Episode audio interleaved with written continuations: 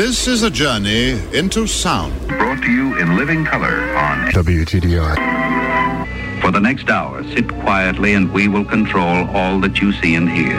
It's happening. I can feel it. How would you explain it? It's beautiful. God, it's God. I see God. Let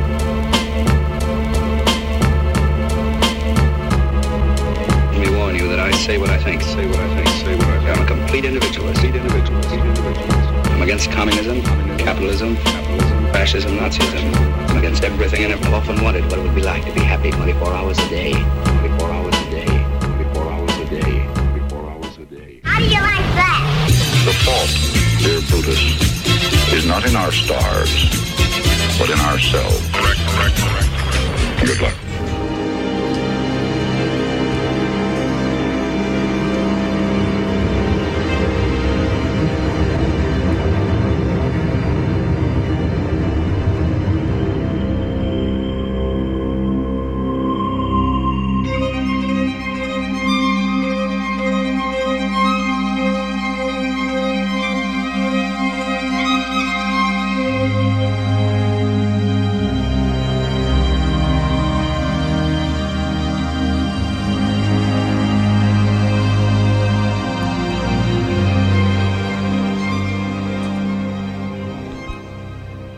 Good morning, and welcome to the Magical Mystery Tour, a show that explores the mysteries, challenges, and opportunities of our human journey and presents the work of some of the most brilliant, creative, and caring people who are helping to create the more beautiful world that we know is possible. Death is one of the greatest mysteries of life. We all die, and as a culture, we don't talk about death and dying. Today, we are going to be talking about death and dying with my guest in the studio, Michelle Acciavati. Michelle is an end of life specialist at Ending Well, an advanced care planning, death midwifery, home funerals, and more kind of consulting business. If you're concerned about or have been thinking about death and dying and how you would like to approach death, then this is the show for you. We're going to be talking about the things that most of us are too uncomfortable or just don't know how to talk about with others and maybe even with ourselves. This is going to be a no holds barred show on the many elements and possibilities of dying prior to, during, and after. Michelle, welcome to the Magical Mystery Tour. Thank you for having me. Good morning. Good morning. So, why are we so afraid to talk about death?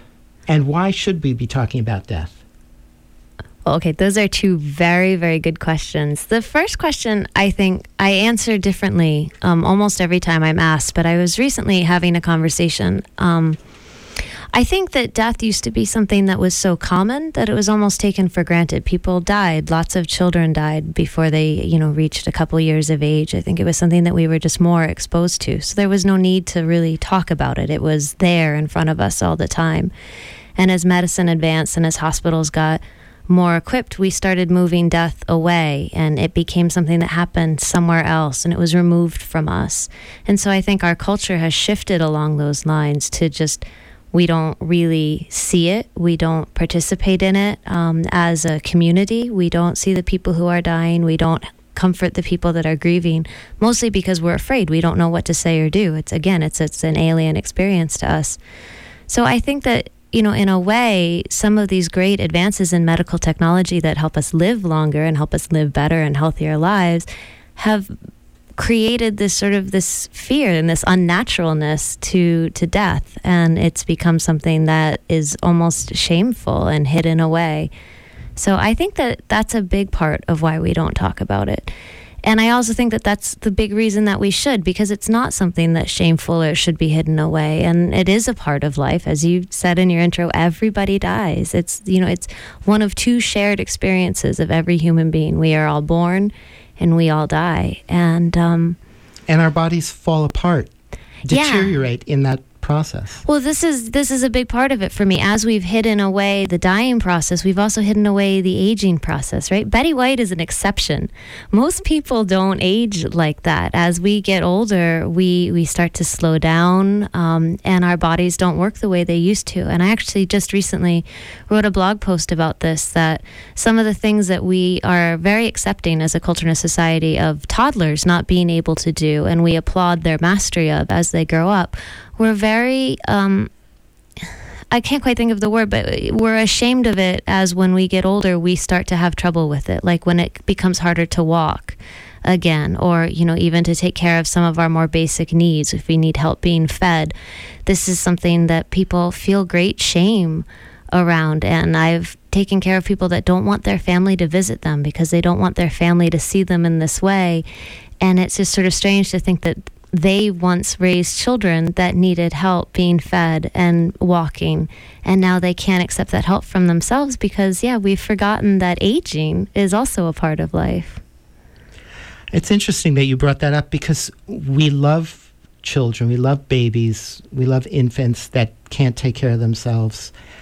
But we're we hi- we we hide old people away. We put them in nursing homes when they when they can't function anymore it seems that our culture is trying to avoid even being aware of of old people when when they're deteriorating and falling apart. It's like people know they don't want to deal with that. They they don't consider old old decrepit people, falling apart people to be lovable and desirable and they're almost the exact opposite of the way they relate to little infants. Yeah.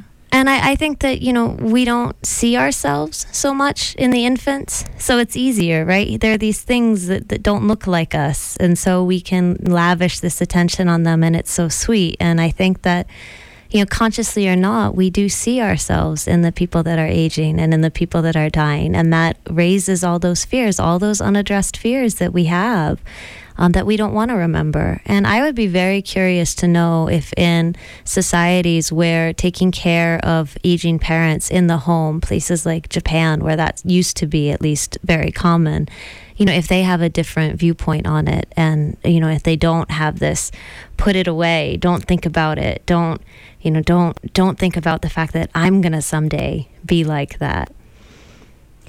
Yeah, that's that's an interesting thing that's changed because in even in this country, old people, you know, stayed stayed at home, and people took care of them. And now, that's not the case. Yeah, I or remember. It's rarely the case. Yeah, one of my family stories. My mother comes from a very large Polish family in Milwaukee, and one of my grandfather's greatest achievements when he started working was being able to buy three houses in the same block. So one for him to raise his family in, one for his mother, and one for his wife's mother, so that and my grandmother actually would go to the other houses every day and take care of her mother-in-law and her mother as as long as they were able to stay in those homes and they both died in those homes.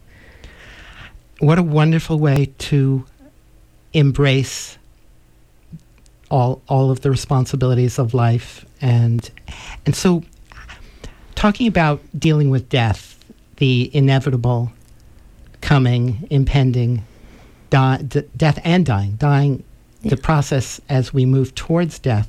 How how do we best approach that topic, and how how is your work related to that? You know, I don't think there's a universal best. Um, and that's a lot of what I try to do in my work. Um, as I have grown into this position, into this calling, I've looked at many, many different ways because I think when you really get down to it, this is a very vulnerable type of place to be in when you really get someone thinking about their own death. And it's going to be very different for everybody.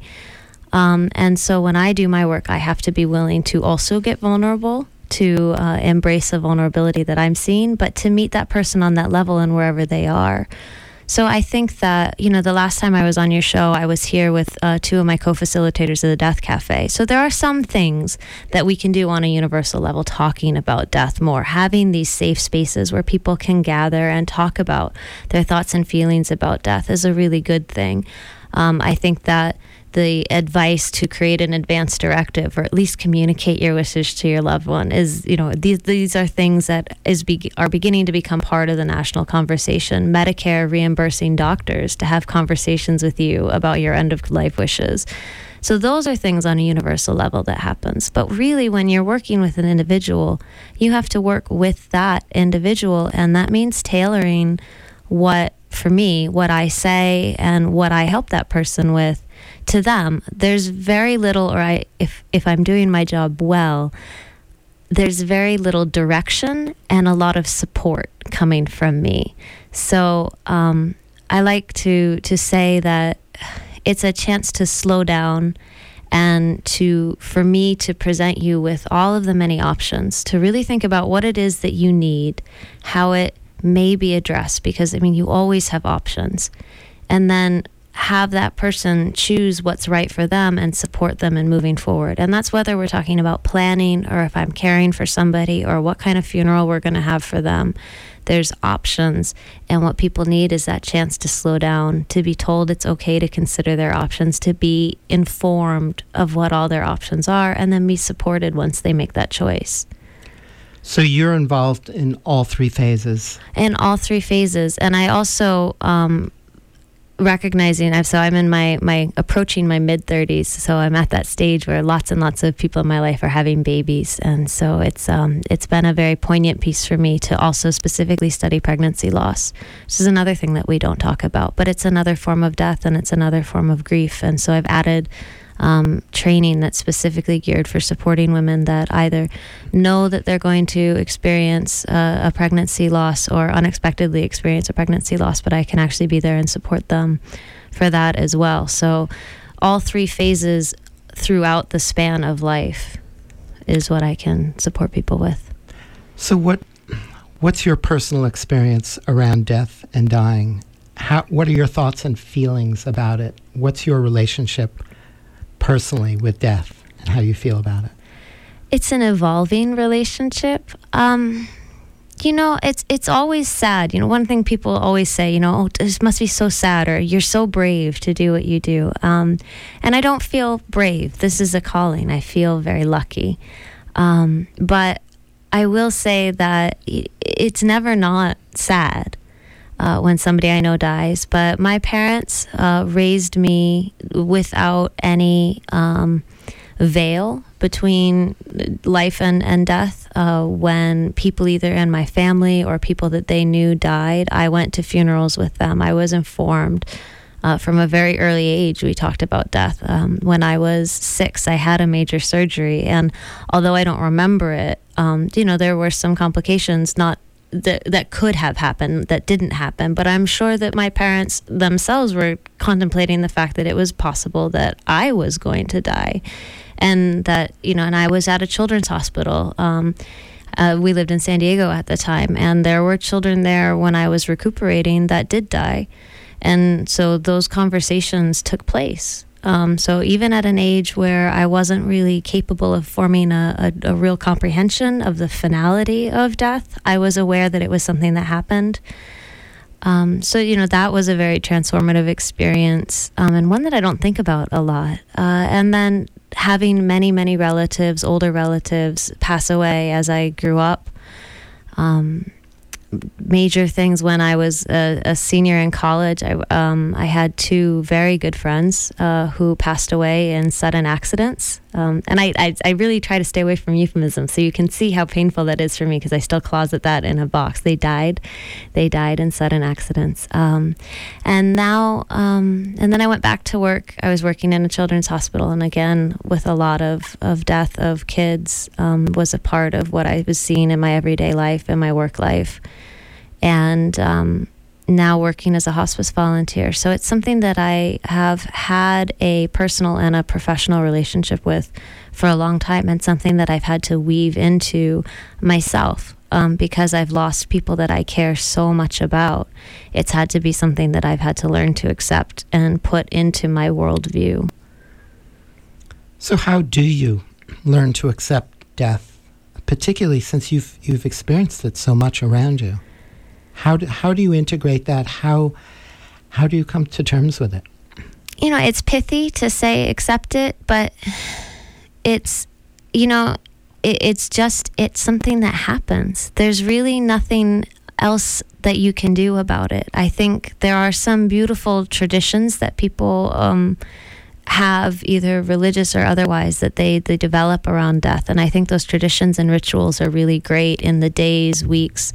Uh, certain traditions, you know, go for a whole year in the Jewish tradition of mourning for certain people, um, depending on your relationship to the person that's died. But at some point, you just have to let it happen and feel all of the feelings and feel that reality. And this idea that it's going to go away or get better, it does get better, but it, you don't move on from it. You don't close a door and, and stop feeling the loss of somebody. And I think that that's what I mean by coming to accept it is it's just, it's something that I carry as a part of me, that there are people that I have lost and I have their memories and um, and I won't ever see them or talk to them in a certain way again. But you know, it's hard. It's it's hard. So, what do you bring to people who are dealing with dying and death? What what do you offer them?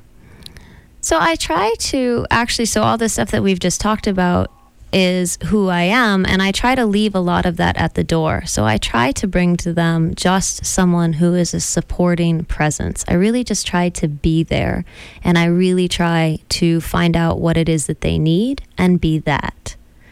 So that's it's a it, it sounds very simple and it's hard work, but I really try not to bring any uh, intentions through the door. My guest is Michelle Acciavati. She's an end of life specialist, and we have a caller on the line. Welcome. Oh, it's me, Tricia. Uh, I have read about you in the bridge, actually, Michelle. Oh, um, I was good. just going to give an, I don't know, just some thoughts. I'm extremely old. I'm past my sell by date, as they say. So, um, I, one thing I think was interesting, I read somewhere, if we knew the date of our death, we would not believe we were immortal. But because we don't know, in a way, we believe we're immortal. Yeah. Yes, it's a wonderful thought where we can pretend. It's like magical thinking. Well, it's, it's in our subconscious order. Anyhow, um, I was um, uh, hit by a buzz bomb in the war, and um, I was on a high up floor, and I was alone at the time, and I was bleeding very, very heavily from glass. Um, and I thought my jugular vein cut, so I really thought I was dying as I walked down the stairs, right? And my main feeling was like, oh, well, here we go, you know? Yeah, and I think that Here that's, we go. Yeah, that's a really common experience when people think that they're actually dying. They just, yeah, here we go. Here we go. Yeah, and my father um, actually um, died uh, in his own bed. I was there. Doctor was shocked at the thought of him going to the hospital. And um, I'm not a psychic person or sensitive in any way, but um, when he died, which is like he had some drugs, he went to sleep. Um, it was like something went out of the room, almost like a, you know. Yeah, I think there's a very tangible quality when someone when someone really does die. You can really sense that difference. Yeah, it was it was amazing to me because like, I really felt, oh well, he's gone. He's really gone, you know, Yeah. and out of here, who knows where. But anyway, that's all I had to say. Okay, Thank you. Yes, thank you. Bye. Bye bye. What are the questions and concerns that you get most from people that come to you about this? So with planning, um, so I hope my mother-in-law doesn't mind. I like to use her as an example. Um, you know, a lot of times it's what should I be doing? There's all this information out there about how we should be planning. Um, and there's great workshops and things. There's, uh, you know, national programs like the Conversation Project. There's in Vermont, the VNAs of Vermont have a, a toolkit called Start the Conversation. And there's all these things, and people still don't know quite what it is to do and what it is to say. And so, what they really need, I feel, is a sounding board. So, my mother in law was like, Should I be talking about this? Should I talk to my doctor about this? Is this okay to talk to my doctor about? And I was like, Absolutely. Uh, in her case, some people might have things where maybe there's someone better in there to talk about that's been trained, you know, a social worker, maybe a chaplain. Um, but, you know, there's never something you should keep to yourself. Uh, and I, so uh, but I think that this idea of is it okay that I have these questions is something that I confront over and over again. And when I'm with people I work as a hospice volunteer, and um, when I come w- in terms with families, again, that question is: Is this normal? Is this you know they're breathing funny? Is that normal? They you know they don't look the same. They don't sound the same. They're you know is this normal? Is this normal? Um, is again just that reassurance that uh, yeah, you know, I mean, as much as death is normal, because every death is unique, you know, but yes, this is something that we can expect. This is something that has a reason that it's happening. Um, and then, you know, the, the where it gets a little bit more fun is people that know about home funerals and want to talk about home funerals. Then their questions are, you know, making sure is this legal, and it is. Uh, Vermont is actually a really great state if you want to have a home funeral. Has a lot of support in place for families that want to pursue those options. And then it's just a, then those questions are, well, how do I best personalize this ritual for my loved one? And, and that can be a great conversation. Um, but all of the conversations, I think I try to find a way to turn into how do I best personalize this? So when I do planning, I, my difference for me is I call it values based advanced care planning. I don't necessarily need you to decide on what medical options you want or don't want um, most of the time we can't foresee the actual medical situations that we're going to end up in but we can talk about what really matters to you in terms of quality of life. And so that conversation might look like just talking about what's a good day for you and what do you do on that good day and then plucking from that okay so it sounds like being able to talk to your family is really important to you. So if you couldn't communicate with your family? How would you feel about your quality of life? And then we have a metric. So if something were to happen and they weren't able to make decisions for themselves, but the outcome would be that they would be no longer able to communicate, then the person that they've appointed as their healthcare proxy would know, okay, this is not acceptable for them. This is not an acceptable quality of life. And even with the caregiving, um, one of the things that I have experience with is narrative nonfiction, and that takes sometimes takes the form of writing memoirs or life reviews. So even when people are dying, taking time to think about all the ways that they've contributed to the world, to their families, um, or sometimes even processing guilt that they haven't done that or that they've harmed their families. But just going through that and looking through their lives, and again having these conversations that become very personal and become whether it's a it's a funeral or someone's dying experience or even someone's planning experience always it comes down to being a celebration of who they are and how they want to live because that's how we die if if we if we're lucky we die the way that we live mm. that reminds me of a wonderful movie in barbarian invasions do you, I'm not sure I've seen that one. It's a Canadian film. I think it came out in 2003, and it was wonderful. It was it's about this this college professor who was he had terminal cancer, and he was in the hospital. I, th- I think he was in, the ho- in a hospital, and he invited all the most important people in his life to come visit him, including the people that he had contentious relationships. He had difficult relationships with some of his kids and his ex-wives or ex-girlfriends, and he invited them all, and they just had this freewheeling kind of no holds barred conversation about every anything and everything, and it was absolutely wonderful it was like a celebration of life in the face of death. Yeah. And and I love what you were talking about before of it's like taking care of business of the business of our lives, tying up the loose ends, um, kind of like making sense of everything that happened in our lives, appreciating it, recognizing it, and that is that's such a, a wonderful thing to do. And if people don't uh, don't think about death and don't talk about death, they could potentially miss all of that. Exactly. And and the way you talked about that, it just seems like that would be one of the most sad things to miss out on that. Right. You know, there's that saying that when a person dies, a universe dies. Mm. And um, I wish I could remember who said it, but it, it, it's out there. Um, and uh, I think that, again, it's storytelling. So, um, the Wake Up to Dying project that was started in Montpelier uses stories in this way. And I think that before we had TV and all these things, stories were such an important part of our lives.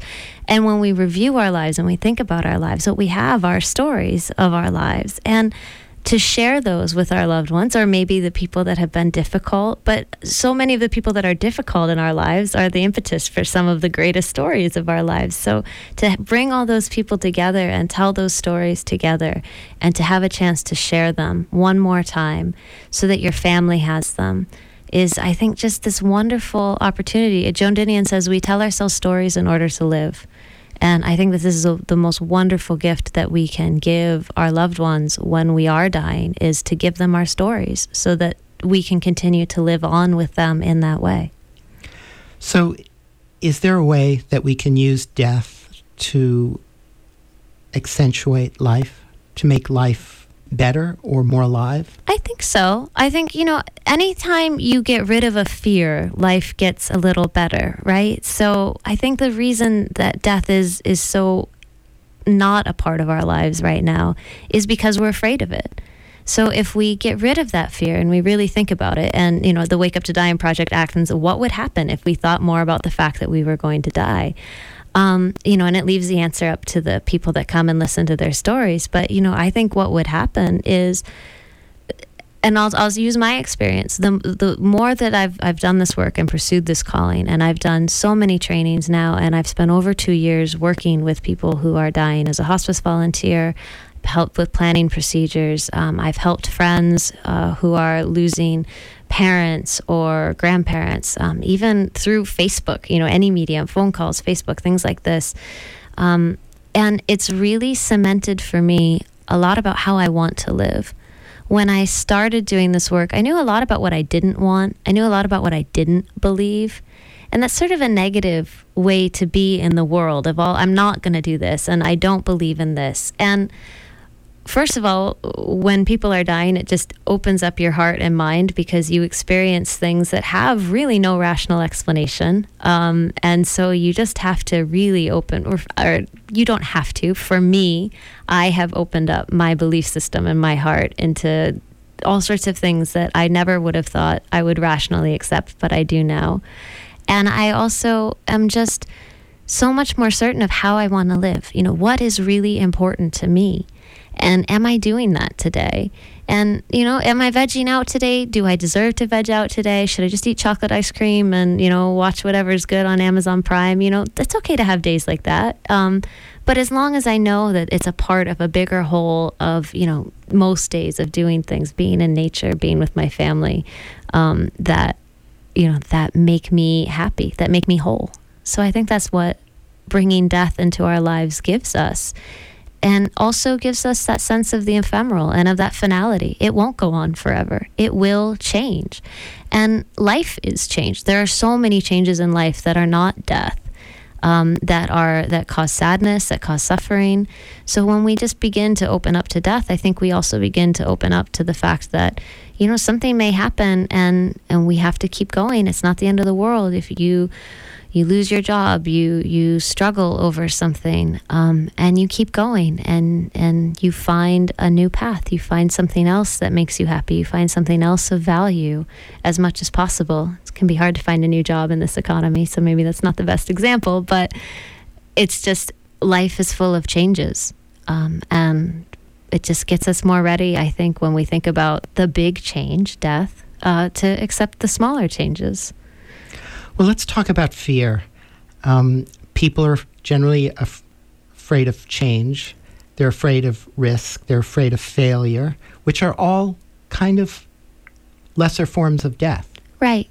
So, how do you work with people who are dying and they're experiencing a lot of fear?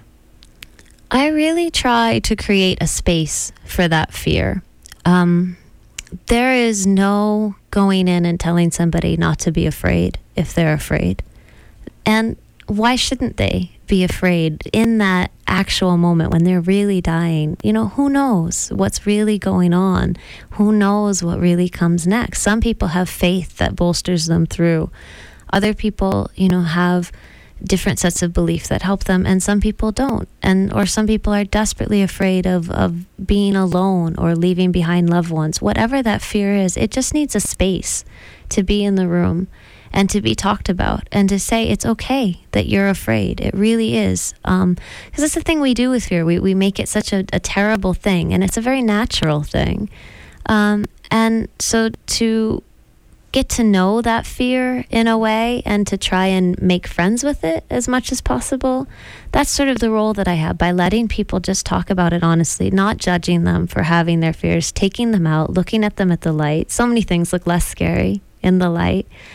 Um, sometimes I can make somebody a promise that if you know people that are very afraid of leaving their loved ones behind that their loved ones are you know going to take care of each other uh, our hospice system supports has bereavement groups and other all sorts of supports in place for people that are that when a loved one has died um, you know so there's things there that will take care of them it won't be the same as how the person that's dying took care of them but they will have support and they'll have each other um, so, you know, that's a fear that can kind of be worked through in a way uh, where you can feel a little bit better about leaving someone behind. And the rest of it is just naming it as much as possible and saying, okay, this is here and this is what I'm afraid of. And maybe I can get over that fear and maybe I'm going to die with that fear, but at least I know it. At least I know what it is. At least I know what I'm afraid of. Because I think that when you don't give people the chance to vocalize their fear, in my experience, that's a lot of times when you see sort of these deaths that linger and they drag on and they involve suffering that can't be treated with medication. It's a suffering on a spiritual level. Um, and it's, I think it's because they've just never even had the space to give it a name and to just have somebody look at them non judgmentally and say, you know, that's totally reasonable that you feel that way. Hmm. So, how can we deal with the dying of someone that we know, that we love? I mean, how, like a parent or a grandparent, and how how can we best communicate with them if we're a, a lay person? We don't really know anything. We don't have any training. Um, so you may know, and so this is, a sort of plug, but I'm having a conference. It'll be next week on Friday, Saturday, and Sunday, and there's going to be four workshops on those three days. And uh, so Saturday afternoon is actually a community caregiving basics. It's a workshop. One of my mentors, uh, she's an end of life doula. Her name is Suzanne O'Brien, is going to be running this workshop. So part of what you can do, uh, if you are able to come to this workshop, is to learn some of the basics of caregiving um, some of the really easy ways to take care of people that we might not know because we often don't take care of people when they're sick. How to get someone comfortably in bed, how to make sure that they're safe when they're eating or drinking, um, how to make sure that it's safe for them to move around the house if they can still move around, how to get them out of bed and into a wheelchair so they can still go outside or feel the sun on their faces. Uh, so we can do practical things like that. And this is so uh, part of the workshop that I want to give is so that people feel more comfortable doing these things. Hospice will train you if you're in hospice. But if you're uh, either not in hospice or say it's a neighbor or just a friend and you're not part of that training, then it makes it easier for you to go in and say to whoever the primary caregiver is, the person that's had the training, and say, you know, I can sit with this person for a couple hours. I have that confidence. Because I think the most important thing that we can do is give them our time and our presence. There's, you know, lists all over the internet what to say, what not to say. Um, and I think you know there's some good advice on both the what to say and what not to say list, but really it's it's being there that matters and letting that person take the lead. They may want to talk about the fact that they're going to die. They may want to talk about their favorite memories with you or of their children or of something really great that they did when they were younger. Just whatever it is that they want to talk about. Again, give it space to be said and then follow the conversation and then it becomes a storytelling session. And then again it can become really fun. And if they need help while you're there, then you know if uh, if you come to this workshop on Saturday or, or you've done some basic caregiving training or you've done some training as a hospice volunteer, you can actually you know provide that that help for them as well and help them physically. So it's it's the ability to support people both emotionally and on a practical physical level, um, and for some people even in, in a spiritual way um, that really counts. And that's what we can do. Um, and that takes getting over our own fear of being there, of being present, of not feel, filling silences with our own words and our own thoughts, and letting whatever the person who is dying is thinking about, letting that come out and not judging it and just following the conversation, following their lead. And it's very similar advice to how you would support someone who is grieving. Um, the same thing, just follow their lead and give them space to, and give them your presence, your non judging presence. Hmm. So, where is this workshop happening and what are the, the details, the What logistical details? So the workshop uh, is next Friday, August 19th, and then Saturday the 20th and Sunday the 21st. So, and it will all three, uh, four rather, workshops will be in the vestry of the Unitarian Church of Montpelier. So that's at 130 Main Street. Um, and Friday is an evening session that's from 5 to 8. And in that session, I'm going to be talking about the values based advanced, uh, advanced care planning that I talked a little bit about and how to incorporate your personal values into an advanced directive, how to pick a healthcare proxy that is really going to be able to support your values. If you need someone, uh, if you end up in a situation where you need someone to make care, uh, care decisions for you. Um, and also, a second part of that is going to be patient literacy and advocacy. I found in a lot of my work that people are um, concerned about approaching their doctors or contradicting their doctors. They don't necessarily feel like they have the right or they're uncomfortable. They don't know how to bring it up. So, we're going to also talk about how to be uh, confident in the questions that you have and become engaged and an empowered part of making decisions about your own health care. So, that's Friday night from 5 to 8. And then Saturday from 1 to 6 is the Community Caregiving Basics Workshop. Um, so that's Suzanne O'Brien and her organization is called Doulagivers, if people want to look that up on the, on the web. And that's a five hour training. There will be breaks. And then uh, so you, again, it's learning caregiving basics. It'll be a really great workshop, uh, practical, and Suzanne is just a really caring and wonderful person. So it'll she'll just really help people and I'll be there too to help people with their fears or anything that they bring that they're worried about that they specifically want to get out of that training. And then Sunday is two things. One is a one is a workshop that's on home funerals, so that's from 1 to 3 p.m. And uh, Lee Webster, who's right now the president of the National Home Funeral Alliance uh, and who grew up in Montpelier, so she'll be coming over and she and I are going to be co-presenting a workshop about home funerals, the rules around them. If we have enough people there, uh, we'll do a live body demonstration to show you how to care for the body after death. We will not be using a dead body, um, if anybody's wondering. We'll be a volunteer. Um, but to show you the basics of, of how to how to prepare a body for a home funeral memorial, and also talk a lot about the logistics of having a home funeral and um, some of the things that you may want to do that in Vermont you don't need a, a, funeral director for anything not for the paperwork not for the transport but it may be easier for you to involve a funeral director. So and that's called a blended funeral. So how to do that and what things that you might want to turn over to a funeral director uh, and then after that, from three to six, I'm going to be around if people want to come and ask me questions. Um, I'm going to have a lot of material out from local organizations uh, about patient literacy, about advanced care planning. I'll have examples of advanced directive forms and um, material about the different services that I'm integrated with that uh, people have in terms of just learning about what their options are. And I'll also have some really uh, neat things. There's a group in Pennsylvania that sent me their kit is called The Elephant in the Room to help people talk about death and dying so people can look through that and see if that's something that they want in their lives. And the really great part is the Wake Up to Dying project has lent me their audio soundtrack. So they just had a big event up in Burlington, and if or and they had a bunch of events around Vermont and in Massachusetts last year, and they've had events in Montpelier. So if you might have had the chance to go in and listen to their story uh, collection that they have, I think it's now almost two hours long. There's new stories that are being added. And so during breaks, um, we'll have some quiet time and there'll be a corner where people can sit and actually just listen to those stories um, to again open up the conversation hearing other people's stories about their experiences with death dying and, and life as, as the wake up to dying project says will hopefully make people feel more comfortable um, participating in the workshops so mm.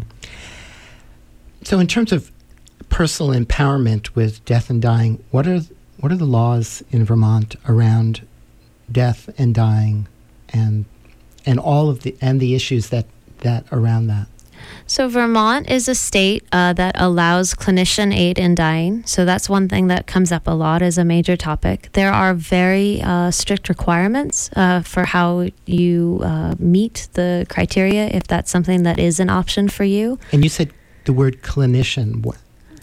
So, we use clinician in part because it, one of the the phrases that's used is physician aid in dying, and it's really not about the doctor. It's about you um, or the person that's dying, um, not you specifically. Uh, but for for the part of the way that this law is written is you have to be able to administer the medication yourself. So this is the the role of the clinician, which could be anybody that has prescribing power to prescribe the medication is to prescribe the medication to you to make sure that you meet the criteria to make sure you understand how to take it and what's going to happen when it when you do. And uh, and then the rest is up to you. Um, and there's actually just been a really beautiful story um, on rumble strip that erica Heilman does about a best friend supporting his friend through making this choice. Which we aired here on the show. Did you air a couple here? months ago? Yeah. Okay, yeah. So I mean, people that haven't heard, heard that story, it's that's just an incredibly moving story because he's just so honest about. It's very very hard to support someone through this decision, um, but it is an option for people, and I think that um, so people that want more information about that, I do have a lot of information about that, but I also really encourage people to contact Compassion and Choices Vermont. They're there just to provide information. They're not going to try to sell you on anything, but they're the ones that know the law. And who are they again? Then their name? Compassion and Choices is the national organization. So Compassion and Choices Vermont has their own uh, group. And in fact, the Act 39 is being challenged right now in the legislature. So if it's something that people believe should be a choice for all people, and it, that's really what it is, it's a choice. It's a it's a option. Um, so I believe very strongly that people should have that right to make that decision for themselves, and the state of Vermont agreed. Uh, over five years ago now, and unfortunately, it's being challenged. And so, it's very important if this is something that people feel strongly about that they do contact the, the their legislatures about and let them know that um, that this is something that they want to support. If you don't support it, don't do that. Um, that's just my personal view. Uh, so that's one of the the things that makes Vermont different. You do have to be a Vermont resident. Um, the other things that are that sort of legally affect uh, death and dying in Vermont. So uh, there's a respite house uh, that's in Chittenden County. Um, they're moving it. I believe it's going to be in Colchester now. And so that's actually a place that people can go that are at the end of life. So um, instead of a hospital, instead of the home, instead of a nursing home, it's a completely um, outfitted medical care facility, but it looks like a nice home. The rooms have a home like environment. So it's a place to go and be supported in a loving, caring way with all of the, if you need that skilled medical um, uh, support, you can get the skilled medical support, but you don't have to be in a hospital room. And Central Vermont Medical Center is working on creating a palliative care wing, which will also offer sort of something similar here in Washington County. Um, so those are some. That's not a law, but those are some things that are that are unique to our communities. And um, I think the other thing that's important for people to know is that that is a little a little unique. That's not right, but that that is the case in Vermont. Is that um, in Vermont you do not need a funeral director uh, to work with a funeral if the death happens and it's not a suspicious death. So if you have somebody that's been on hospice, let's just use this example: somebody that's on hospice. So this doesn't is not the same if somebody dies suddenly or dies in an accident or dies under suspicious circumstances. Then you need to get the medical examiner involved. That doesn't mean you can't have a home funeral. It's a different story, but um, if you have somebody that dies while on hospice, so a non suspicious death, usually the hospice nurse will come out and will certify the time of death. And that's all they need to do. You don't need to call. Is that a, a legal requirement to certify? Cert- the time of death does need to be certified by a medical care professional, but you don't, you have time. You don't need to call someone right away. You can take a chance. I, I feel like I, you know, this has become something that I repeat over and over again. You can slow down. It's not, oh my gosh, somebody died, everybody do something. You know, it's like, okay, they've died. You know, take a moment, integrate that, really kind of begin to feel that. Um, as our caller mentioned, it, it, there's for some people a very palpable feeling that in the room that you that someone is gone, that it's this change that's happened. Um, so once time of death has been certified, families in Vermont can complete death certificates themselves. You can take that death certificate to the Office of Vital Records or the town clerk's office and file it yourself. You do have to be very careful filling it out um, to make sure that you have all of the information correct and you print it correctly. You can't use whiteout, you can't cross anything out. So I would recommend uh, having a practice death certificate where you you know you try it first or maybe write in pencil and write over it in pen. Um, but once you file that uh, then you get the permits that you need a burial permit and a transit permit. Um, and that's so for disposition of the body then you can move the body um, to whatever your plan for final disposition is um, which is now this is the one thing that is sort of you would think Vermont would be a very easy place to have what we call green funerals, sort of the thing where the body just goes right in the ground or is maybe in a plain pine wood box and there's no cemetery vault. And that's actually not the case in Vermont. It, it's a little bit more difficult. Cemeteries are privately owned, so you have to find a cemetery that's willing to let you do that. Um, or if you have your own land, you can do this on your own land if you create a, an easement so that if you ever do sell the land, you can still have access to the grave site. And then you just need to register the GPS coordinates.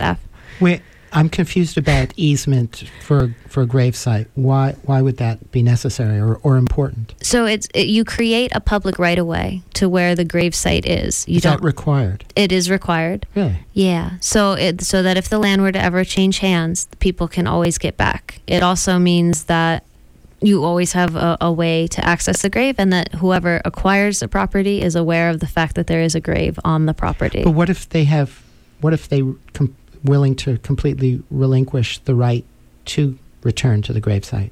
You know, that's not a question that I know the answer to off the top of my because head. Because it just seems uh, needlessly complicated to have that requirement.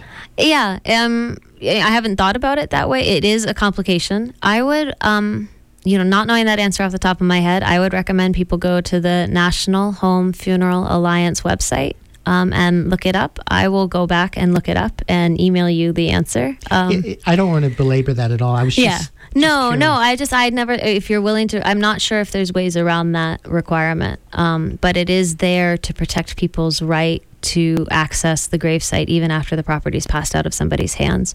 Um, but so that's on on private land. Uh, if you register the GPS coordinates and then you can bury your loved one, you don't need a, a memorial. You don't need a vault. This is a common misconception.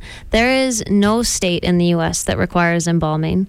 Um, there are a few states that have, if there's a, depending if somebody dies of a very contagious disease, you may need to embalm in some very specific circumstances. But for most of the time, you don't need to embalm.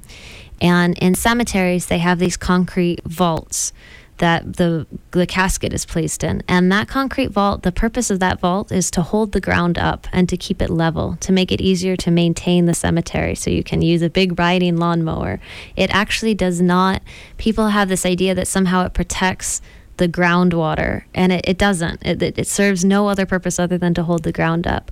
It's the same with buying these very expensive caskets with the lead lining that somehow we think that we need to um, keep the well if you do embalm the body the, the the chemicals are are very toxic to the environment but the casket even when they're sealed that seal doesn't last forever um, and so none of this stuff is actually environmentally friendly um, and we also tend to then, in normal cemetery circumstances, bury bodies f- uh, too deep. So they're below the active level of the soil. Um, so if you are going to bury somebody on your own land, there's a really great, and I'm forgetting the name of it, but there's a really great resource from the Vermont State Department that talks you through how to do that. Uh, how far away from the house, how far away from the water, and how deep the body is. But it's uh, five feet on the bottom. Five feet on the bottom. Yep. Okay. And we have a caller. Welcome. Hello. Um, the reality is you don't have to have an easement. It's not required. Um, you could just plunk your body down where you want. Uh, there may be some local zoning issues, um, but there's no requirement that you make an arrangement to get back to the body later.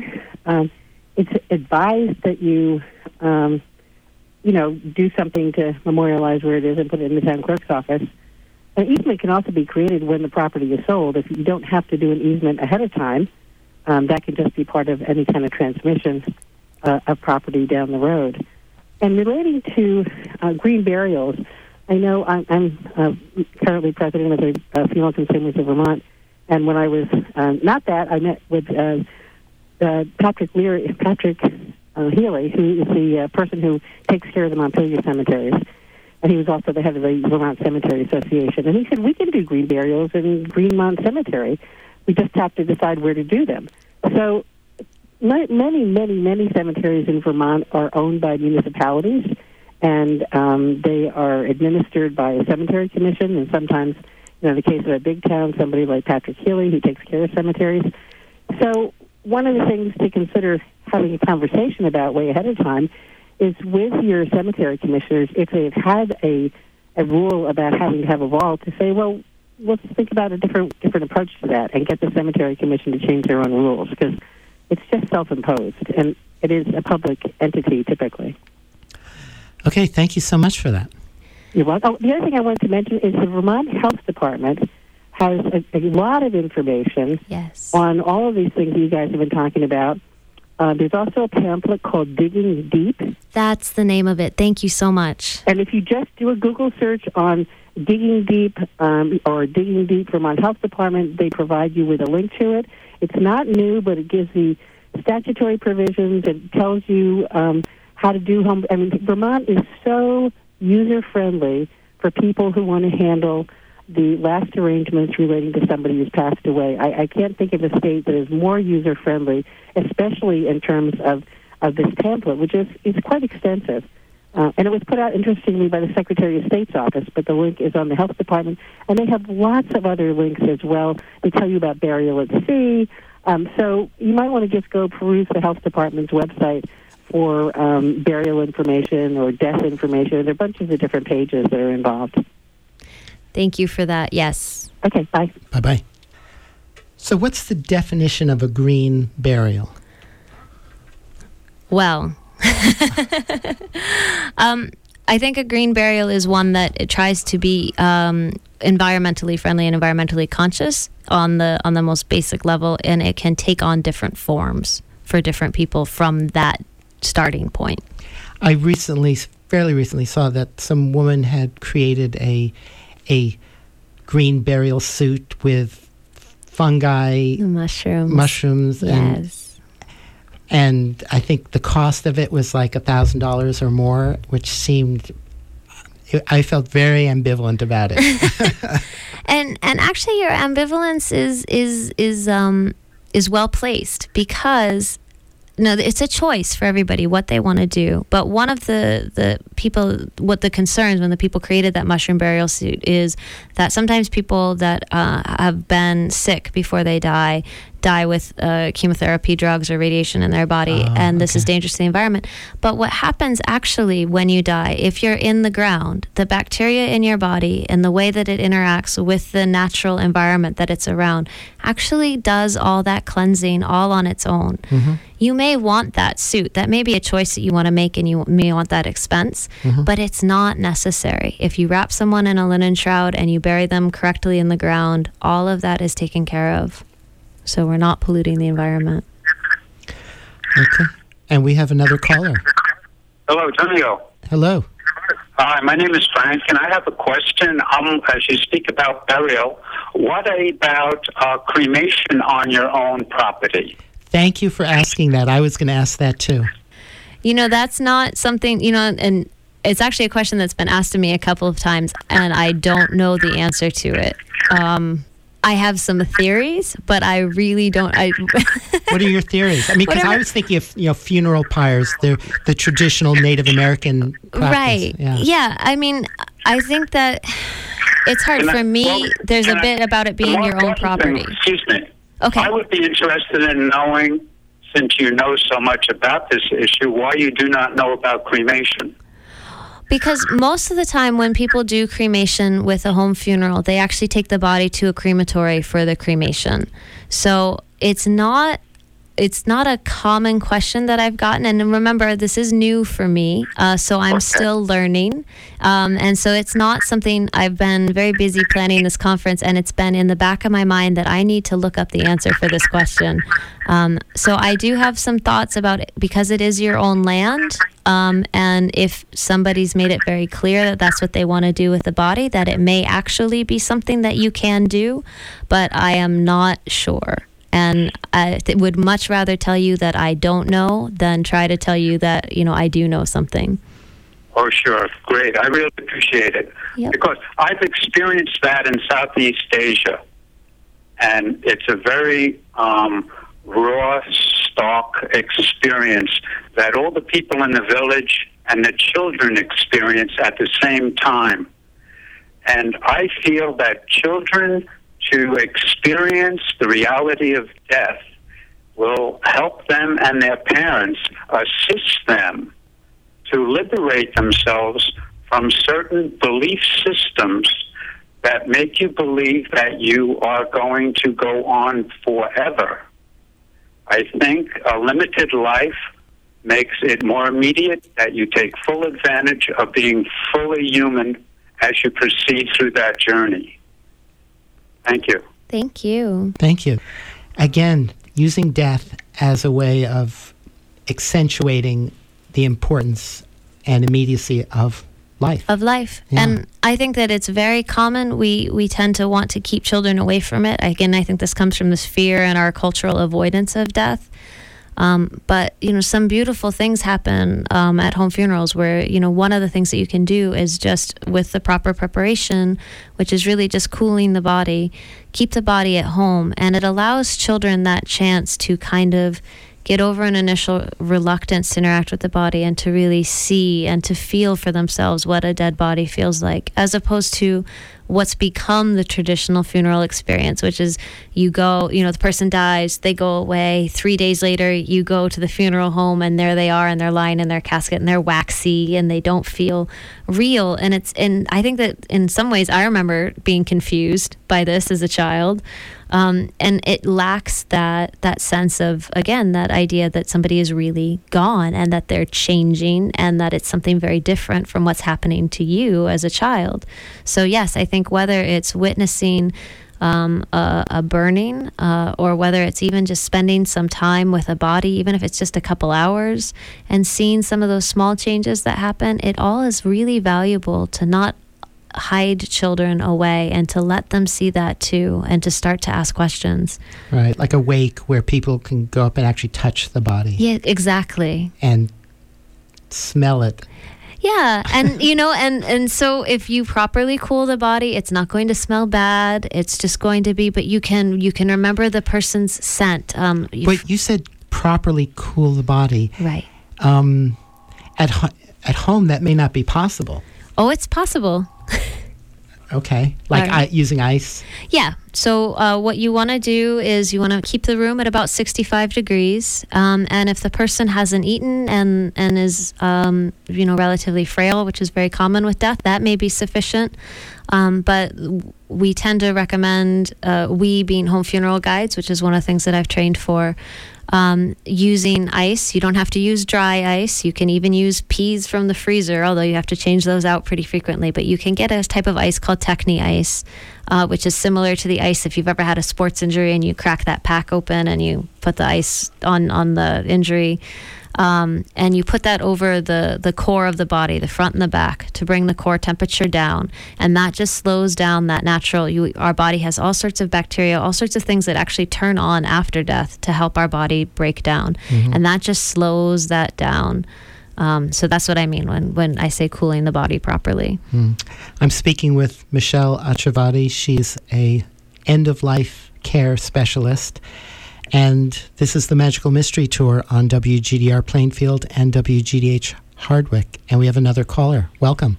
Hi, um, this is. I was just going to announce that that top of the hour station ID. Anyways, um, this is bringing um, up a lot of memories for me. I come from a big family, and I've experienced a lot of death. And um, one thing that was just said about the well, I come from a Catholic family that had a lot of open casket, um, which I really hated as a child because the the person didn't look like that person. Sometimes I hadn't seen a cousin for a while, and maybe she was heavy when I last saw her, and she was thin. So I've always disliked that. But um, but what I wanted to say is that um, when I when my father died, he couldn't have choreographed his funeral any better. In in that he was in his home, and he had um, Alzheimer's, but then diagnosed with lung cancer, which was sort of a blessing for him, so that he didn't have to live out his life um, as he got worse, which he was about to do, and he was able to stay at home. And I wanted to say that it's so important to remember that hearing is the last sense to go, in my understanding, and I have found it to be true. Um, that in my when I was with my father, holding his hand um, constantly, and a lot of his family around him, I would say things to him. I would remind him who I was. You know, I would say, "Dad, this is Cynthia, your daughter." um, and over and over again because he had Alzheimer's and he wasn't really responding either. But I know that he heard me because when I walked out of the room, um, my daughter and my husband said he called your name, and this is when he wasn't even responding to anything. And um, but what I did do is try to be um, not tried. I was very grateful and thanked him for being the father that he was and and providing so well for us that we're going to be okay and that we'll take care of mom which i figured was his big worry um and so i would continually say that to him and and to help him pass that way um and uh anyways, um, I just, I, it was, it was truly a spiritual experience, and my daughter was there too. She was one of the only grandchildren that got there in time, and um, when I, I didn't want her, I didn't feel it was necessary for her to be up all night the, the night he died, and in the morning when I told her that he died, I just said to her, she was maybe nine. I just said, you know, this, this is a spiritual experience know, this was truly a spiritual experience. And she was sleeping actually in his bed, um, you know, next to my mother, um, or in my, you know, in, you know, anyways. So um, I have lots of stories from that I won't go into, but it, it was, uh, you know, being at home, he could have couldn't have choreographed his death any better. He was he was an accountant, a certified public accountant, and he liked efficiency and the really neat thing that happened around his death was we were all planning a family reunion. It was July, and um, we we knew he couldn't travel anymore, so we had big tents set up, and he died two days before his birthday, and. um and I think he would have liked the fact that everybody had their plane tickets, all the grandchildren were coming in, and all his children, except for my brother that died, were were um, there around him. Um, his children were around him while he died, and his grandchildren were on the way.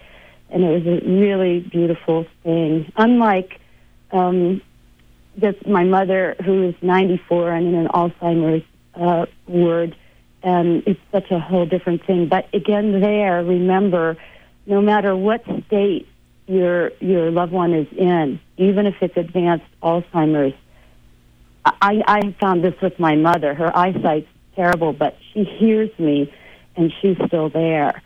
And um, and just one more thing, and she responds in the way she can to let me know um, that she hears me. And the one other thing I wanted to say is Patricia that called earlier uh, talked about this energy at, at death. And um, in my own experience, um, I was on the phone to my husband and my daughter who were with uh, his mother and grandmother. And um, my daughter called me to say, please tell Dad to stay one more day because they were there for a while and everybody had left. She lingered, lingered. And um, so I said, okay, put him on the phone. So she went back. She was in hospice and she went back to be with her Nana. And just as I said, look, just, you know, one more night. It isn't that he didn't love his mother, but he, you know, he, he had to get back. I said, stay a little longer.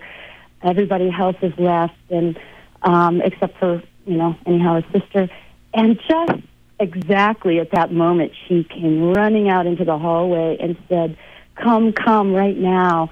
And they went in, and and and um, that's exactly when she died, and it was it was so apropos for her to feel like, okay, this is it. You know, I'm, I'm inconveniencing people, and you know, I mean, I know I'm I'm projecting, but um, they did say they felt that energy, and it was really something. Um, and so, anyways, it's it's it's all a spiritual journey, and you know, for better or for worse. You know, it's it's trying to. For me, when I've I've had to face a death um, just going through that tunnel where everybody else is normal and they're living their lives, and you're like, you're in some tunnel trying to find the light. And, you know, you just have to believe that you will and find reasons. So, anyway, thank you. Thank you so much for, for sharing those stories. And you did raise a, a really good point. And I think that sound is is such an important thing. And uh, I found in my experience, and I think there are studies that, that show this as well, that hearing is one of the last senses to go. Um, and, and so that you can continue to communicate. Uh, death, in a lot of times when it when it happens over a, a, longer period of time. Sometimes it can happen very quickly, but there is a stage where people really seem to turn inward and they're not communicating with the outside world. And sort of a natural reaction or feeling can be that, okay, then you stop talking to them. And I would urge people to follow their intuition because that may be right, but you don't have to. They they may still be able to hear you, and that sound of your voice is still very important. Um, and with Alzheimer's patients, you know, it's so confusing because there are little bits and pieces sometimes, even with people with very advanced Alzheimer's, that come through of their origin, you know, of their personality before this disease happened, and that it's important to, to never forget that they're people, that they're people with a past and a history, and to try and, and communicate with them as much as possible. And I found that music is often the most effective way to do that. Playing music from their childhood or from their teen years, something that really would resonate with them, can be very calming, can be very soothing. Um, my one, my paternal grandmother had advanced dementia, and she still knew all of the songs. To she was a, a ballroom dancer to to all the you know hits that she would ballroom dance to. Uh, in the in the 40s and 50s. So it's just you know even though she couldn't remember people's names anymore. So always looking for ways to communicate and and to keep trying and it really it does increase that bond. And the other thing that the caller brought up that I found is also true is that sometimes people um, do need a little bit of space. So if you are sitting vigil with somebody that's dying, and I do this myself, every couple hours or so, I do get up and I walk around in case they need that privacy to slip away and to actually die. Um, and sometimes people die with you all around. I mean, every death is unique, as I've said before, but to not be afraid to follow your intuition and your instincts about being there, but also to be really sure that you're not putting your needs in in the place. So your need to be with somebody is not your intuition about what it is that they need, and to be careful to keep that separate. Honor the space exactly. as being for them. Yes. Yeah. So, are there any other cultures that have helped inform your approach to death and dying? I'm fascinated by other cultures, especially sort of historical um, traditions. Uh, you know, things that from cultures that are, are no longer ex, you know in existence, and the way that they used to celebrate death. And um, but has it any particular ones? Any, you know, it's interesting. Any stories? Any no, any stories? Not that, not that I can think of. I'm because for me, it all it all blends together. Part of what I always want to be um, very respectful of cultural traditions, and I don't ever want to take from another culture. When you um, say you don't want to take from another culture, what do you mean? I want to be respectful. So if I if there's something that speaks to me from from another culture, I want to be very respectful of the history and the past that it's had. So for me, that's still part of of something that's evolving. The really going back and looking at the history and where did this come from and why do we do this? And even something that I've always loved as a tradition is the you know the second line parade that we see a lot in New Orleans, which is after someone's been buried when you come back from the cemetery. There's sort of this joyous parade with uh, trombones and horns and marching bands, and people dance, and it's this wonderful experience. And that has a very, very rich history that I'm just beginning to learn about. And it's something that when I was in New Orleans, I, I saw and I got to experience. I thought, this is great. You know, this is, this is really wonderful. And then you start to learn about where it came from and why it's done in this way. And it has ties back to many different cultural traditions. So it's hard to sort of compact anything in, into a nutshell. But I think that what I take away is that there are so many cultural traditions that celebrate death or that use it as a as a teaching point in life. Um, and and that in in different ways, but sort of always with the same idea that life is fleeting. Um, no matter what you believe happens afterwards, and there are many different beliefs out there, and and I respect almost all of them and really have no reason to say that any of them are wrong, but that our time as we know it on this life is is in this in this body that we have is is very short, and so to experience the joy, um, the full range of the emotion. Also, it's not always joy of being alive, but to really experience being alive. Um, and to, to try and live without fear without fear. Um, and that comes from a lot of, of traditions. That's really uh, used to be a fairly universal thing in the way that we we approach death and dying. So, um, yeah, that's that's, that's, that's Do you know much about the Day of the Dead ceremony? Yeah, that whole culture. Um, you know, it's interesting that something that so I was born in San Diego, so it's something that I had a, a closer experience with as a child. That so that I didn't actually learn a lot about it. And again, I'm still in the process of learning where that came from. Um, it's similar. There's a lot of Asian traditions as well, where you put out people's favorite food um, on a either on a specific day or on the day that they died or on a birthday. Um, in Mexico, it's uh, believe it's November 1st. It's the day after Halloween. Um, and you go to the gravesite and you decorate the gravesite with flowers. And again, you bring food. So food is a, a is a big part of this. And you eat favorite foods, and you have a, a celebration of who you are now and and your memories of of that person. Um, but it goes much deeper. Um, we see there's um, sweetness that's involved. There's sugar skull candies, um, and we're beginning to see this trickle through into the United States. You can actually buy them, and uh, you see the art of the of the sugar skull is a very. Tr- and is this this is a Mexican tradition? I believe it started. It's certainly very common in Mexico. I'm not sure, but it's definitely uh, very prominent there. Um, and but it's very similar again to some Asian traditions, and I'm I think that it's also celebrated in other parts of Central America and South America. So, um, but yeah. What what are th- their beliefs about death and about these kind of ritualistic honorings of the dead? So again, because it was something that I grew up with, I didn't actually learn a lot about it, but I'm just beginning to learn about it. But I think that one of the things that um, that I've learned um, a little bit is that um, there are times, and now I can't remember if this is from the more um, Asian traditions or if this is from the Mexican tradition, but on on certain days where um, the spirit world becomes comes closer to the physical world. And so part of what you're doing in that sharing is letting that spirit that may come close to know if they're being remembered, to let them know that you're remembering them. Right um, Halloween was supposed to be one of those days, so the day after Halloween would make sense. Right. Yeah. Yeah. So, um, so you know, I think that that's a big part of that tradition, and again, it's something that I'm just beginning to look because once you start, I mean, this has been my whole journey. Once you start with one little thing, it's just so much to learn about and it's just books and and stories and talking to people and what they believe. And it's always interesting that people that again grow up with certain traditions and don't question them. And so it's it's what they've experienced. Uh, so I'm really curious how what inspired you what what turned you on to this whole area? But I want to I want to um, let this caller in. Okay. Welcome you're on the air no, it's just a very quick thing. Um, the French have that too, you know, All Saints Day. They used to go and picnic in the cemeteries. And also, Memorial Day is sort of our Day of the Dead. Because a lot of people, um, and those veterans, uh, go and, uh, you know, decorate the graves on that day. A lot of people. Yes. Okay, that's all I want to say. Okay, thanks. Oh, wait a sec. What's Michelle's address? Um, my so if you want to find me on the on the web, I want to send. I want to send you some. Okay. Some things.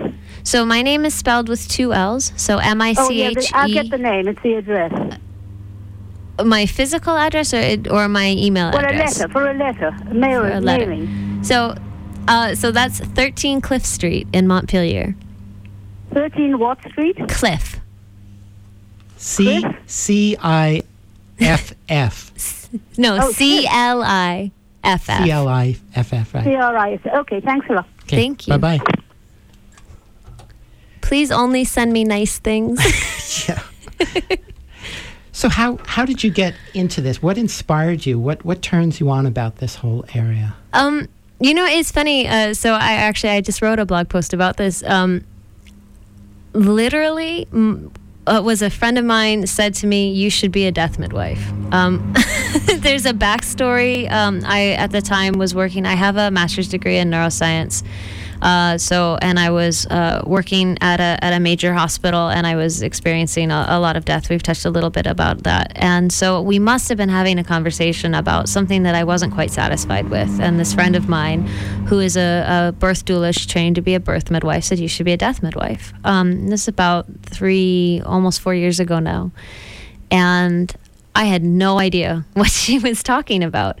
And, um, but she explained to me a little bit about this idea of this idea that it's uh, you're a midwife to the people that are dying. You're there to support them. It's a lot, you know, like bringing someone into the world. You're uh, bringing them out of the world. And so I went home and I started looking it up on the internet. And at the time, there wasn't even a Wikipedia entry for Death, Mif- Death Midwife. Uh, that just went up in March of this year. Somebody put up a Wikipedia entry. Um, but I found that there are um, mostly women and there's a, um, a few in the US and in Canada, um, and there's quite a few in the UK. Um, Australia is another place that offer trainings in death midwifery. And so I found the ones that spoke to me, and it started from there. So as I began to look into what it meant to be a death midwife, it kind of became clear that, well, this is something that people should know exists as an option. And that led me into the advanced care planning realm. And so actually thinking about death ahead of time. And then right about that time, we moved up here to Vermont and I went to my first death cafe. And then I was asked to help co facilitate the death cafe. So I began to see how these conversations were so important to people to have. So creating a safe space to have conversations, but making them planning conversations became really important to me. And how do we do that? And what's important to plan for? And then again, uh, discovering um, as I talked about this with my family, that there's a reticence around that. So breaking down barriers, how to communicate with your loved ones, uh, how to communicate with your uh, care, people that are taking care of you, your your nurses, your doctors. Um, so that the patient literacy and the advocacy piece came in from that. And um, as part of the death midwifery training, um, a lot of women uh, also that are doing these trainings, and I should mention, so one is Donna Belk and Suzanne O'Brien and Jerrigrace Lyons um, are three women that have been incredible mentors to me. Um, and Jerrigrace Lyons, especially, and Donna Belk um, have been in this business for a long time and have really helped move the, the world of home funerals into the forefront of what we do. And so uh, Jerrigrace Lyons is out in Northern California. She happened to be doing a training in New Hampshire, so I went there.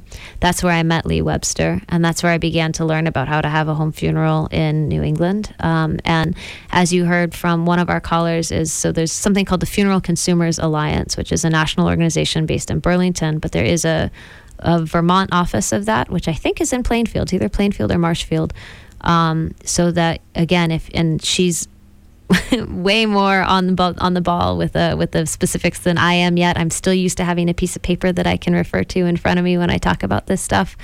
Uh, so there's all sorts of resources there, but it's just again, it's just this snowballed out from just somebody saying this is what you should do, and it felt so right. The more that I learned about it, and the more that I learn, and the more that I do these experiences, working as a hospice volunteer, helping people with planning, the more I want to continue to learn. So eventually, I'd like to uh, go to school and do what's called clinical pastoral education and be able to be a chaplain for medical care. Um, so be able to provide Um, for me, it would be a, a, secular training, but be able to support people on the on a spiritual level.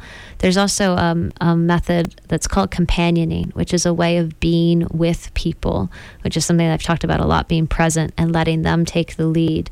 Um, and that's Dr. Alan Wolfelt, who's out in Colorado. So I'd like to do that training as well. So it's just the more that I work with people, the more that I see what's needed, um, and more that I see, you know, there's wonderful organizations in our communities, but there are also gaps um, and and what can I do to help fill those gaps? And a lot of times, sometimes that comes from working with people that say, I want to do this, like people that want to know about whether or not they can do a home cremation. Can they do that? Okay, that's something that I would need to learn about and be able to be a resource for that. So it's just this wonderful world that's opened up to me that I'm just learning to explore and beginning to pull pieces together. And for me, it's about how do I be best of service to the people in my community. And I have to rein myself back in from wanting to change the world um, and really focus on how do I be do my best by each individual that I work with and really keep it focused when I'm working with an individual just on them and what they need and helping them accomplish what it is that they need. Um, and it rolls out from there. Mm.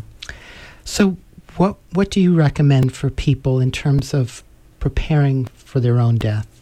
in term not not just the physicality of it, but the um, the personal tying, bringing things all together. Um, Elisabeth Kubler Ross has some um, rituals that sh- that she writes about that you can do, kind of as a like a practice. Yeah, you like uh, her deathbed ritual, which I've done a couple of times in my life, where you li- you literally spend the whole day in bed with the curtains drawn and you and you know imagine you bring everybody that's been in your life one by one up to your to your deathbed and you you take care of any unfinished business you tell right. them any of the things that you you haven't said or or just whatever you need to say and do yeah. and that for me that was incredibly profound and um, I'm just curious what things you you suggest or, or have been effective for you?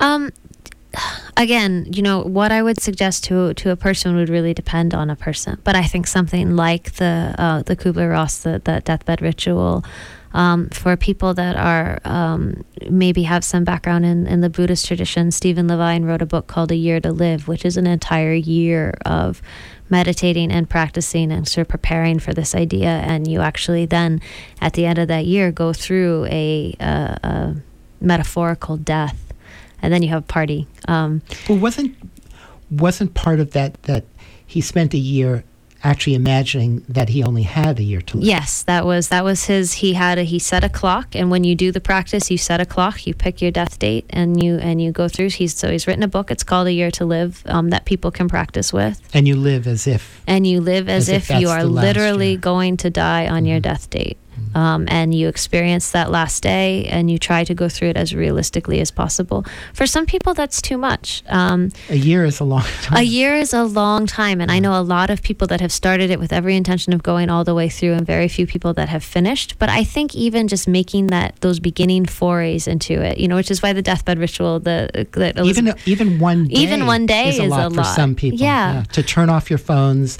and put a do not disturb sign in your door and just shut out the yeah. outer world. Yeah. But I think that you know, again, for me. I this is it comes down to to what I try to get to in the planning sessions, which is which is your values and your quality of life, and then what that brings people to. It always comes back to me for stories, is their stories and what makes them who they are and what shaped them, and so I think that um, when you want to prepare, I think the best thing that you can do is do that kind of review of your life and to think about again the people that you've known uh, your childhood some of your earliest memories and not to shy away from the bad memories and to not shy away when it gets hard to let yourself be angry at certain things to be angry that you know sometimes we'll never have a second chance to do something else right? Um, and we don't know what's on the other side of that anger or the pain yeah on discomfort. Exactly. So that's why we should just let it happen. If that's what we're feeling, let that happen and see where that takes us. And and so that's why I think it, it, it can be a practice of a lifetime. I really wish that it was something that was acceptable for you know once you get your driver's license um, mortality becomes so much more of a, of a thin line right? Cars are very dangerous things. And um, I, I wish that it was really acceptable for us you know we we teach all sorts of things in school and to teach kids to start thinking about well well you know what would be what would it be like if you know someone you knew died? What would you want to do for them um, and you know what would you want done for you? And what are you proud of in your life? And what are you not so proud of? And to not shy away from those bad things but to go through your life and and to recognize that i mean i think for almost all of us we don't give ourselves credit for the good that we've brought into the world. And um, we let fear get in the way. So practices like going to the death cafe and talking about our fears so that those fears can get out of the way of recognizing who we are as people with all of our faults and all the things that embarrass us, but also all the things that we're proud of and all of the things that we've done and looking at that as a whole and just saying, okay, you know, this is me. So let's wrap up by t- talking about the Death Cafe and and the workshop And the this coming workshop, week. yeah. So the Death Cafe, um, the Montpelier Death Cafe. There's actually a couple now around Vermont. There's one in um, in Burlington as well, and there's one. I want to say there's one in Plainfield, but I'm not sure. Uh, you can go to deathcafe.com and to find one near you. The Montpelier Death Cafe meets on the third Thursday of every month. So we'll be meeting on Thursday the 18th. Uh, so that's next Thursday. Um, and you can email Montpelier Death Cafe at gmail.com if you have questions about that. Um, I am actually the, the face behind that email, so uh, I'll be the one responding to you. But uh, certainly email if you're interested in coming. We do cap attendance at 14 just because we only have an hour and a half to talk. So we like to give everybody space and, and to talk. Um, so that's a, a, resource that's always available. Uh, we'll be celebrating our third anniversary uh, in uh, December, I think, is the third year. It will be the three years that we've been holding this on the third Thursday of every month. And it's a really wonderful community.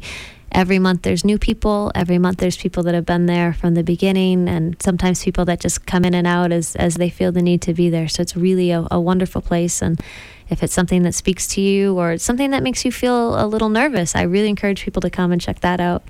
And then again, yeah, I am I'm launching this business um, as a as an end of life specialist, and I'm using workshops to do it because I think that having conversations is the best way to um, to learn about what people need and to teach them about that. So that's August 19th through 21st at the Unitarian Church in Montpelier, and people can go to my website, which is www.ending-well.com, and get all the details there. Thank you so much, Michelle. Thank it's you. It's been great having you. Yeah, this has been wonderful.